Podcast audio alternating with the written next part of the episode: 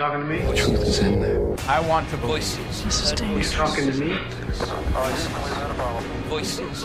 Voices. President Kennedy died Conspiracy at theory. 1 p.m. Well, I'm the only one here. A história de Portugal está recheada de lendas e mitos que ao longo dos anos têm alimentado a imaginação de muita gente. Historiadores mais ou menos licenciados no Google têm questionado algumas das narrativas históricas que sempre tivemos como certas. Uma das mais recentes é sobre Dom Afonso Henriques. Todos nós aprendemos nos bancos da escola que o homem a quem devemos a fundação do Reino de Portugal era filho do conde Dom Henrique e de Dona Teresa de Leão e Castela. Consta que o jovem Afonso terá nascido fraco e muito debilitado. Isto é aquilo que se sabe.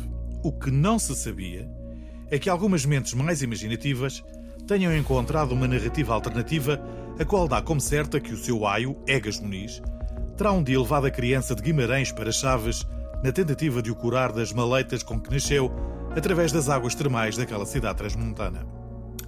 É bom perceber que naqueles tempos uma viagem daquelas demorava três meses. Pelo caminho, a saúde do infante agravou-se e acabou por falecer. Ao chegar à Vila Pouca de Aguiar, Egas Muniz ter-se-ia cruzado com um pastor que se fazia acompanhar do filho, que por acaso tinha a mesma idade de Dom Afonso Henriques. Egas Muniz terá então comprado o filho ao pastor e levou-o para Chaves, onde durante quatro anos o educou e o transformou num menino com a educação própria da realeza.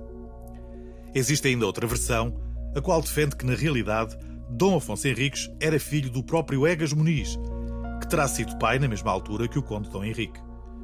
Foi a fidelidade que o unia ao conde que o terá levado a trocar o seu filho saudável pelo filho doente do conde. Face a estas duas versões alternativas sobre a origem do nosso fundador, resolvemos perguntar a Vítor Adrião, um historiador que se dedica há mais de 30 anos à investigação histórica da simbologia e tradição portuguesa, se de facto há algum fundo de verdade nestas teorias. Nos finais do século XIX, houve um senhor que historiou Portugal, Alexandre Herculano, que fez as suas lendas de Portugal e faz uma pesquisa nos- nas crónicas e cronicões dos finais da Idade Média e da Renascença e, e insere-as nas lendas de Portugal e maravilhas. Certos, certas personalidades hoje em dia servem-se destes conhecimentos eh, avulsos, destas histórias, destes contos da história de Portugal, para repassar como verídicos estes conhecimentos, eh, eh, estes, estes factos, estas lendas, co- como se fossem factos verídicos acontecidos aos seus alunos na academia. É um período pós-verdade da história, portanto, é o período da mentira. Mas quem era afinal Egas Muniz? Dom Egas Muniz de Ribadouro nasce em 1080 e falece em 1146. Eh, casou duas vezes, uma com Dona Maria Maior Paz e outra com Dona Teresa de Sarzeda. E não consta no livro velho, que é onde está a, a história da sua vida, não, não consta que Dom Afonso Henriques fosse filho dele.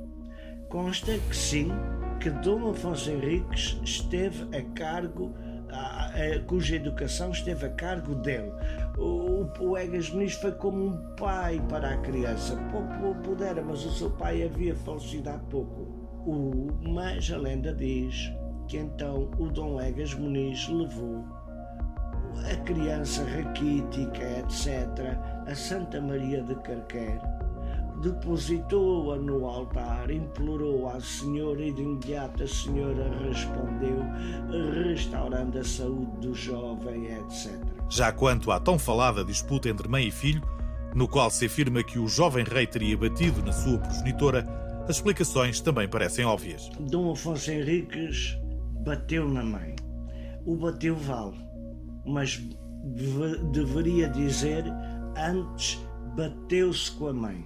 Há um embate, bater na mãe politicamente. não é chegar junto da mãe e sová-la. Isso não faz parte da mentalidade nobre, não faz parte da cultura, não faz parte, eh, enfim, do ideal de cavalaria, dos princípios de cavalaria. Essa é a história eh, romanceada pelo Herculano. Dona Teresa era do Partido Galego ela era da ascendência galega. Dom Afonso Henriques era do partido burgonhês, burgonhês luso, lusitano, portucalense. O bater na mãe é bateu-se politicamente com a mãe. E quanto ao facto de poder ser filho de um pastor? O pastor são os crúzios ou os cônegos de Coimbra, onde ele aprendeu as letras onde ele aprendeu a, a, a, a educação, a, educação que lhe foi dada pela religião, que juntamente eram as primitivas academias ou universidades, direi assim. Ele aprendeu junto dos cônegos regrantes de, de, de Santo Agostinho, no mosteiro de Santa Cruz de Coimbra. Outra narrativa muito comum atribui a Dom Afonso Henriques o grau de cavaleiro templário. Vitor Manuel Adrião, que também é autor do livro Portugal Templário, discorda desta teoria. Diz, mas Dom Afonso Henriques era templário, era familiar, era irmão, era benfeitor, era, era um benemérito, aquilo que na altura se chamava um donato. Lendas há muitas, tal como os mitos. A verdadeira origem de Afonso Henriques é apenas mais um exemplo de como elas se propagam ao longo dos anos.